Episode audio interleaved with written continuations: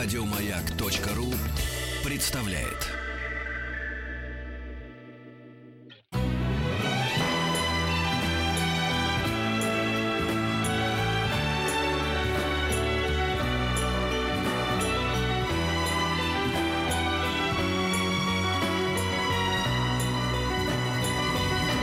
Спутник кинозрителя. Итак, Ну, я хотел поздравить с э, 70-летием э, Джереми Айронса. Э, мне кажется, одного из самых прекрасных артистов, э, живущих сегодня на свете. Э, конечно, дело вкуса, дело взгляда. По-моему, это человек, который, кроме актерского дара, э, наделен даром совершенно какой-то особенной красоты. Э, не модельный, не какой-то такой э, выстроенный, сконструированный, а вот именно природный кажется идеальным артистом, чтобы играть шекспировские роли, которые он, кстати, играл, но не так уж и много. Впрочем, э, в театре у него это бывало. У него были знаменитые вест-эндские э, спектакли «Зимняя сказка» и «Макбет» и, «Ричард II». Вот, и, насколько я знаю, украшение строптивое. Ну, а также он в кино играл главную роль Антонио в ну, одну из главных ролей, из трех главных ролей в «Венецианском купце», в том самом с Аль Пачино. Ну, конечно, мы знаем в основном Джереми Айронса все-таки не по его театральным ролям, потому что мы не, мы не англичане, а по тому, что он делал в кино и на телевидении.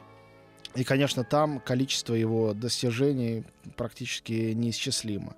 Началось все с 80-х годов. Я вот сегодня с удивлением обнаружил, что э, самое начало его карьеры, после того, как он, кстати говоря, в фильме э, Нижинский сыграл в 80-м году роль Михаила, Михаила Фокина, но я этот фильм даже не смотрел, это был такой байопик э, британский.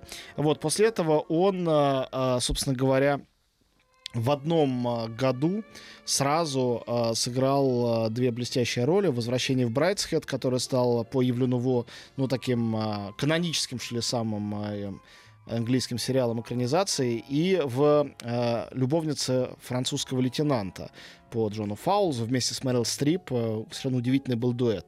Сейчас, когда вспоминаешь, э, трудно поверить в то, что Мэрил Стрип-то была известная актриса, а он был дебютант фактически. Ну, то есть... Просто, по-моему, звали женщину французского лейтенанта. Ну, Любовницу. м- может быть, это перевод романа был «Любовница французского лейтенанта», а фильм «Женщина», да. Но это, в общем, та самая вещь. Роман Фауза.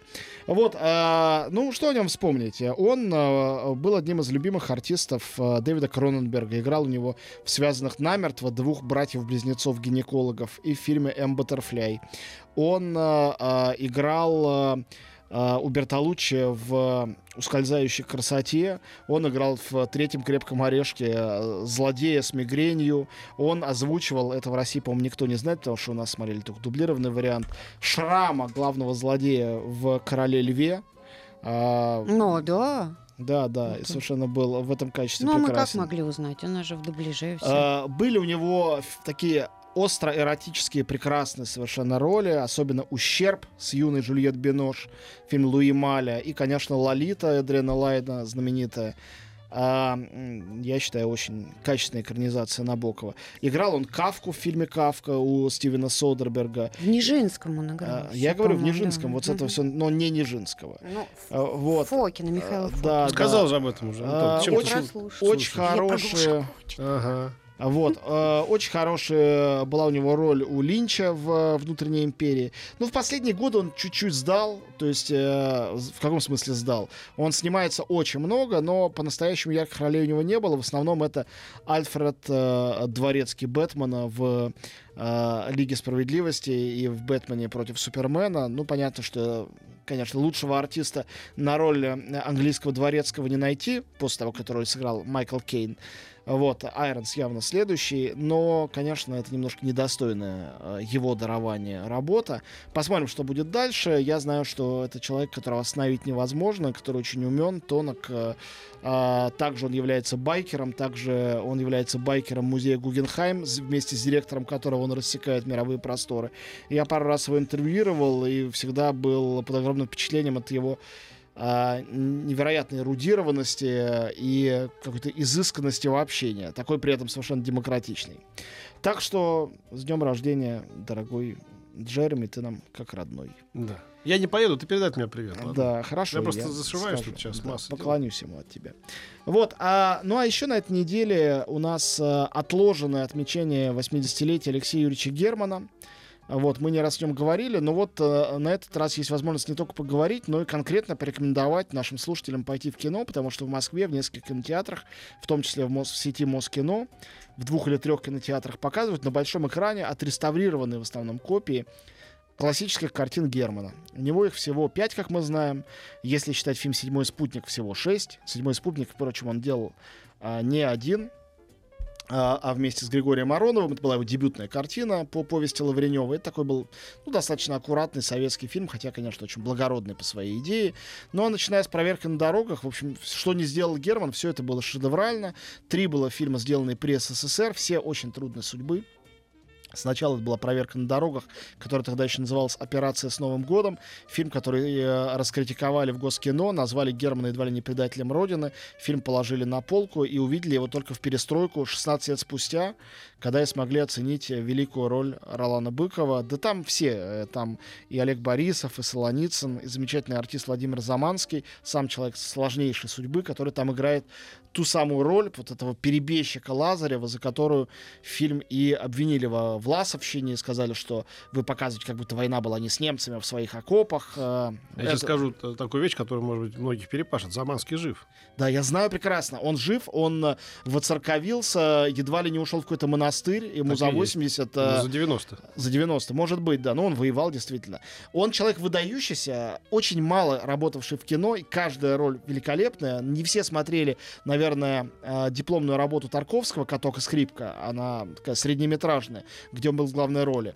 И, конечно, лучше, что он сыграл это «Проверка на дорогах». Не знаю, согласишься ты или нет. По-моему, это Конечно. самый потрясающий его фильм. И при том, что это действительно фильм ансамблевый, при том, что там и Солоницын, и Быков, и Борисов, ну, то есть э, артисты самого высокого уровня, который вообще можно себе вообразить. Заманский, как бы гораздо менее раскрученный, менее известный.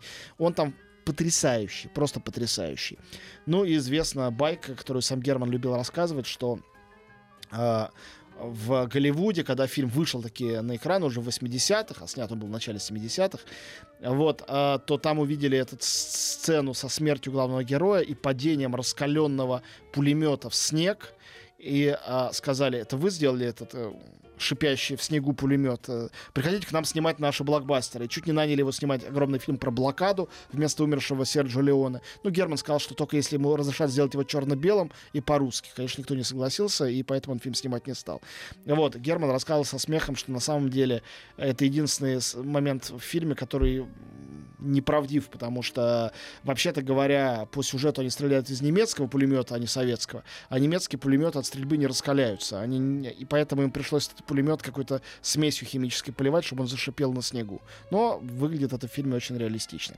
В общем, проверку на дорогах вы можете посмотреть э, на большом экране, если вы любите а, советское, российское кино про войну, то проверка явно в тройке лучших фильмов. Я уж не знаю, что туда еще бы вошло. Наверное, там «Летят журавли», может быть, «Баллада о солдате» или «Иваново детство». Но вот я бы сказал бы так, как бы вы эту тройку не составляли, проверка на дорогах обязана там быть. Вот, это единственный непреложный фильм для меня. Второй фильм э, «20 дней без войны», э, поскольку он по повести автобиографической Константина Симонова, благодаря Симонову, который был другом отца Германа, писателя Юрия Германа, Ему удалось реабилитироваться после того, как фильм положили на полку предыдущий, и снять картину, которая была выпущена в прокат. Это фильм, в котором он придумал свой совершенно авангардный метод, когда герои второго плана оказывались на первом плане, и эм, иногда вот эти эпизодники, и у них даже имен не было этих персонажей, но они запоминались больше всего. При том, что в этом фильме в двух главных ролях Людмила Гурченко и Юрий Никулин, это гениальные две роли, а, эпизод Алексея Петренко или Лия Хиджакова, я думаю, запомнится еще больше.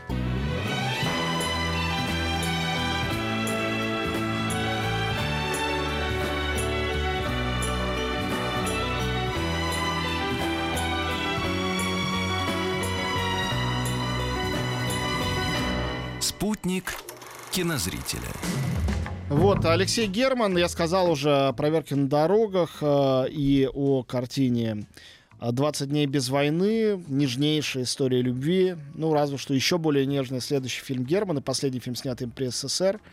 «Мой друг Иван Лапшин» 84 года. Фильм, который тоже не сразу выпустили на экраны, а выпустили после того, как режиссер догадался написать Кляузу Андропову, что ваши КГБшники мой фильм закрывают и не хотят выпускать. И тот э, хлопнул э, ладонью по столу и сказал немедленно выпустить. В 84 году фильм вышел.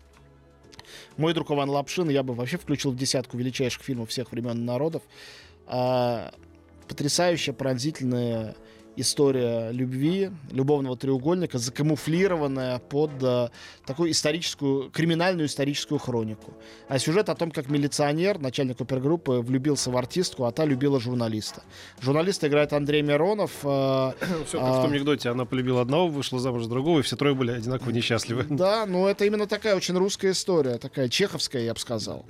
Вот, э, изумительный фильм. Лучшая роль Андрея Болтнева и одна из лучших Андрея Миронова, и замечательная там Нина Русланова, там все хороши. Если ты помнишь, там Кузнецов, Филипенко, такие маленькие роли у всех, чудесные. Весь каст, который ему достался от э, Наоборот. с торпедоносцев. По-моему, Он- Или наоборот. Они... Он собрал его для Лапшина, Да, потом да, фильм да. закрыли, Да. Аронович снял э, по сценарию Германа торпе- торпедоносцев, взяв всех этих актеров, тот ему так этого и не простил. Торпедоносцы, разумеется, вышли, их никто не закрыл. Вот. А, Ну, ну, торпедоносцы были по сценарию Германа? конечно. Да, я что-то это... Ну, там написано помню. сценарий Светланы Кармалита. А, Герман ну. тогда был не в части. Да, да, да, да. Они вдвоем писали все сценарии, на самом деле. Герман и его жена Светлана Кармалита. Вот, ну и две картины великие, но такие почти невыносимые. В этой невыносимости еще более великие, снятые уже после СССР. «Хрусталев машину» э, и «Трудно быть богом». «Хрусталев машину» я считаю фильм, который является такой попыткой забить э, осиновый кол в сердце э, Сталина, чтобы этот тупырь больше не вставал из этого гроба, э, но как мы видим по всей нашей реальности, не вполне удавшаяся попытка. Фильм не был, конечно, увиден и оценен, но сцена смерти Сталина, по-моему, одна из сильнейших сцен просто э, навеки в нашем кино. И этот фильм, конечно, не в меньшей степени, чем, не знаю, проза Шаламова, такая отповедь э, сталинскому времени и репрессиям, э, фантастически сделанная. Кажется, что это документальный фильм из 53 года. Ну, а «Трудно быть богом» мы только что устраивали экспериментальный показ с пленки на большом экране в кинотеатре «Октябрь». Люди, абсолютно замерев, три часа смотрели. Вот. И потом пришел Леня Ермольник рассказывать про то, как он снимался. Еще час говорил с публикой, никто не хотел расходиться. Было совершенно потрясающе. В момент выхода фильма пять лет назад казалось, что это настолько Пять сложный... лет назад уже Да, прошло. настолько сложное кино, что смотреть невозможно. Но вот я сам наблюдал, что как человек 500-600, наверное, все это смотрели, и не было никакого исхода из зала, ничего. Ну и, наконец, э, вдобавок к этому всему, хочу сказать, что будет показан скромный, но честный документальный фильм «Мастерская». Он совсем новый. А, режиссер Сергей Карандашов. Это документальная картина к 30-летию мастерской, которую открыли Германа Кармалита, где учились очень многие режиссеры, в частности Алексей Балабанов, уж простите, учился там. И это рассказ о том, что, вообще-то говоря, Герман дал миру еще и как педагог. Об этом знают совсем мало. Вот, поэтому посмотрите картину «Мастерская» заодно вместе с великими фильмами самого Германа, которые посмотреть на большом экране, по моему понятию, это чистое счастье.